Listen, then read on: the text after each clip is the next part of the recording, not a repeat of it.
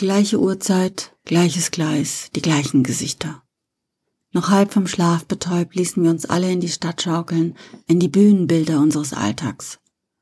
Ich war zu müde, um zu lesen, blickte mich im Waggon um und starrte heimlich andere Passagiere an. Wie jeden Tag.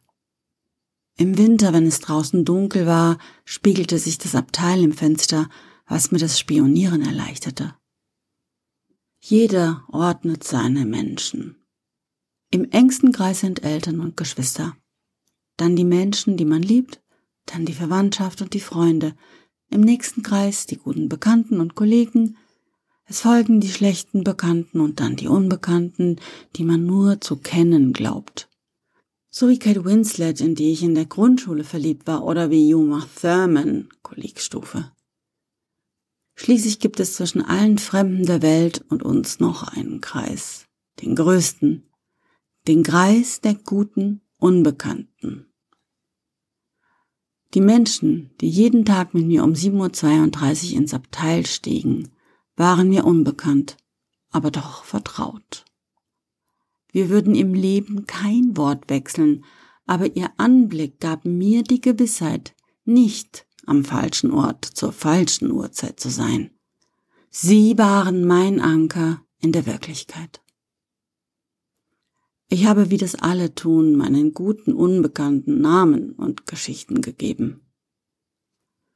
Da war Bruno Bruno, der immer an einem der Tischplätze saß, wenn ich im Abteil ankam.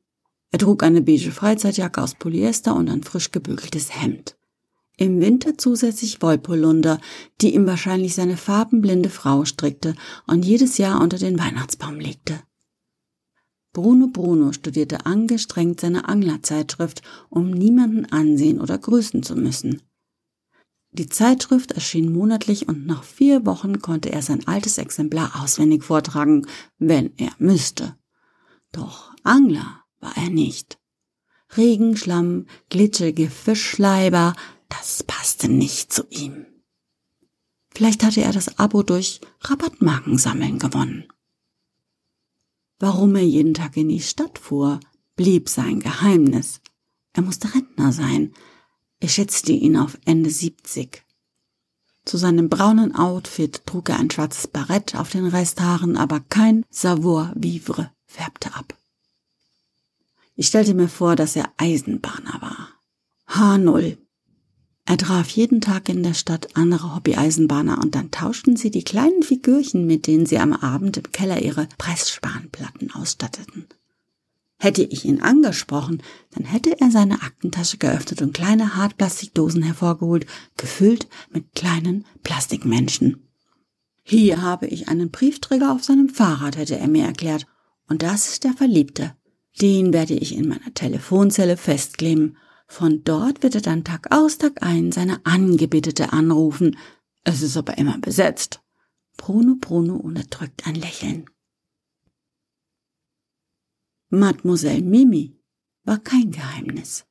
Sie war mit Sicherheit Sekretärin und es war mit Sicherheit ihr Traumberuf, seit sie die Kaktusblüte mit Ingrid Bergmann gesehen hat. Darum war auch Mademoiselle Mimi praktisch, bescheiden, herzensgut und in ihren Chef verliebt.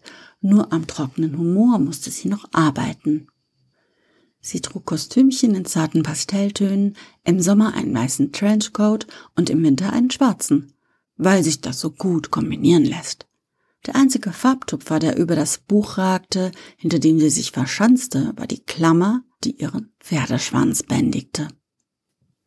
Die Heldinnen ihrer Romane waren starke, selbstbestimmte Frauen, die sich in schweren Zeiten durchsetzen mussten und die alle seit mindestens 400 Jahren tot waren.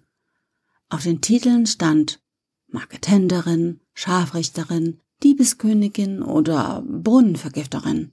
Ab dem dritten Band davor gerne die Tochter der. Ich konnte mir vorstellen, Mademoiselle Mimi zu besuchen. Wir würden auf ihrer praktischen Couch sitzen und im bescheidenen Fernseher Filme über das Leid herzensguter Frauen schauen. Sie hätte Macrons gebacken und, weil heute ein besonderer Tag ist, würde Prosecco servieren, den sie anschließend kippen würde, als hätte sie im Bierzelt geübt. Dann kann sie nicht aufhören zu kichern. Seitdem ich meine Diät begonnen habe vor gefühlt 30 Jahren, bin ich zu hager. Im Spiegel blicke ich in eingefallene Wangen und tiefliegende Augen. Ich hätte mich damals wenigstens einmal neben Strichmännchen stellen sollen, um ein Foto zu machen, das ich dann meiner Mutter hätte schicken können. Neben ihm wäre ich die Allegorie des blühenden Lebens gewesen. Strichmännchen setzte sich niemals. Während der gesamten Fahrt klemmte er seine Leinentasche zwischen den Beinen fest, kaute an seiner Gesichtsbehaarung, während die Augen fiebrig sein Innenleben begafften. Ich bin mir sicher, dass er studierte. Entweder die Sprache einer untergegangenen Zivilisation oder das Fortpflanzungsverhalten ausgestorbener Reptilien oder wie man aus Spülmittel, Dünger und dem Phosphor von Zeigern alter Bäcker eine handliche Atombombe bastelt. Vielleicht war er aber schon 50 Jahre alt, so wie sein Parker, dessen kleine Deutschlandflagge auf dem Ärmel mit Ettiken zugeschmiert war. Man konnte sein Alter nicht bestimmen, denn da war nichts zwischen Schädel und Haut, kein Bindegewebe, kein Fett, in das sich Falten hätten kerben können. Manchmal, wenn er nicht schlafen konnte, schaute er heimlich am Rechner hundert Jahre alte Slapstick-Filme. Wenn Laurel stolperte und das Seil losließ und dann das Piano auf Hardy krachte, bellt Strichmännchen vor Vergnügen. Denn so klingt sein Lachen. So schaukelten wir durch den Winter. Strichmännchen, Mademoiselle Mimi, Bruno Bruno und meine anderen guten Unbekannten, als sie einstieg. 22. Februar 2004, 7.48 Uhr noch genau 24 Minuten bis zum Hauptbahnhof. In meinen Träumen wehte ein kalter Schauer durch den Waggon und Schneeflocken trudelten durch die Luft, als die kleine Frau mit den grünen Haaren mit einem Sprung zwischen uns landete. Hier bin ich, rief sie. Alle klatschten und ich war ihr verfallen. Ich weiß, die Wahrheit ist, dass sie eingestiegen war, ohne mir aufzufallen. Sie nahm in meinem Vierer diagonal gegenüber Platz wie man das so macht. Kaum saß sie, zückte sie ihr Oktavheft, einen abgekauten Bleistift und begann zu schreiben und ich war ihr verfallen. Erst dann löste sich eine Strähne unter der Pudelmütze und fiel ihr giftgrün ins Gesicht. Erst dann fielen mir die Doc Martens auf und die schwarze Strumpfhose und die Buttons auf der Umhängetasche. Ich war auf einmal wach, es war mir, als würde zum ersten Mal im Leben jemand genau auf meiner Wellenlänge senden, auch wenn ich die Botschaft noch nicht entziffern konnte. Sie war wie ich, da war ich mir sicher. Zugegeben, im Gegensatz zu mir war sie proper. Ihr Gesicht war ein perfektes Oval. Man konnte nur ahnen, wo das Jochbein verborgen war. Ihre Lippen waren voll und die Lederjacke konnte ihre Oberweite nicht verbergen. Ich war mit 1,78 zu groß und sie mit vielleicht hm, 1,55 zu klein für eine Karriere als Model, und doch war sie wie ich. Ich habe sie nie getauft. Sie brauchte keinen Spitznamen. Sie war einfach meine Frau. Seit diesem Tag war sie Teil unserer Fahrgemeinschaft. Sie hat sich noch siebenmal in meinen Vierer gesetzt, aber nur beim ersten Mal waren wir alleine. In den vier Jahren, die folgten, saß sie elfmal an Bruno Bonus Tisch, der sogar von seiner Zeitschrift aufschaute und lächelte, stand fünfzehnmal neben Strichmännchen und hat sich einmal mit Mademoiselle Mimi über das Wetter unterhalten. Sie hatte ein Sommerkleid in leuchtendem Orange, das sie 14 Mal getragen hat, und einen Strohhut mit azurblauem Band, den sie siebenmal aufhatte. Sie besaß außer den Doc Martens auch Slipper aus Bast, blaue Leinenschuhe mit weißen Schnürsenkeln, Römersandalen, Mokassins mit Fransen und pinkfarbene Gummistiefel. Ich mochte ihre Füße besonders. Ungefähr wöchentlich hat sie ein Oktavheft DIN A4 von Brunnen gefüllt. Das sind jährlich 3328 Seiten, falls sie nur bei uns im Zug schrieb. Ich möchte glauben, dass sie Liebesromane verfasst hat. Und besonders möchte ich glauben, dass ich darin eine Rolle spielte. Vielleicht hat sie mich genauso gründlich studiert wie ich sie und sich auch wie ich vorgestellt, dass wir ein Paar wären. Vielleicht waren wir die Heldinnen in einem Buch, wie Mademoiselle Mimi es liebte.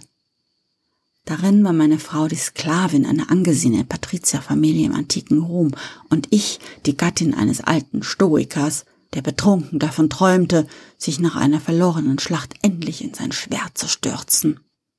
Nachts schlichen meine Frau und ich uns in die Gassen Roms und trafen uns im Tempel der Vestalinnen.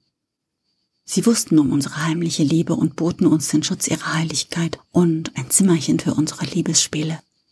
Jede Nacht doch dann wurden wir entdeckt. Sie wurde nach Gallien verkauft und mein Gatte verbannte mich in seine Villa in Capri. Über mehr als 500 Seiten mussten wir um unsere Liebe kämpfen, bis wir endlich wieder vereint waren. Im zweiten Buch kämpften wir gegen die bärtigen Germanen, im dritten Band befreiten wir die Frauen Athens von ihren misogynen Männern, um dann, am Ende des sechsten Teils der Trilogie, endlich gemeinsam über das römische Imperium zu herrschen. Happy End. Am 11. März 2008 stieg meine Frau mit einem schweren Koffer in den Zug, auf dem Rücken einen Rucksack. Sie blieb während der ganzen Fahrt stehen und fiel um 8.04 Uhr in Strichmännchens Arme, als der Zug zu scharf bremste.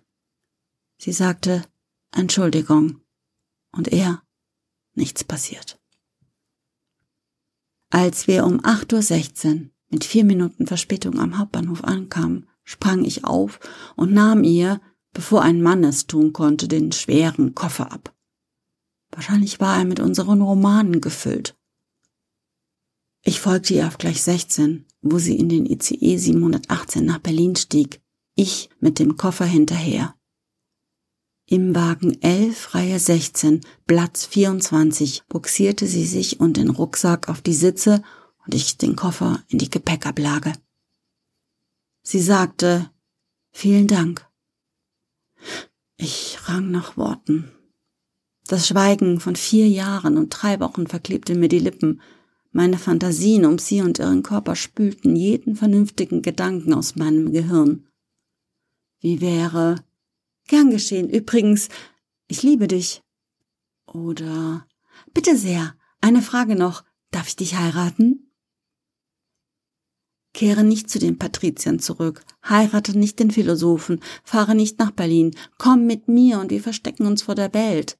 Alles wird besser, wenn wir nur zusammen sind. Doch, doch gehe bitte nicht, nicht jetzt. Verlass mich nicht. Ich brauche dich in meinem Leben. Ich nickte und verließ den Zug. Draußen suchte ich nach ihrem Fenster und fand es. Sie lächelte und winkte mir zu. Ich winkte zurück und hastete vom Gleis. Das war das letzte Mal, dass ich meine Frau gesehen habe. Meine gute Unbekannte.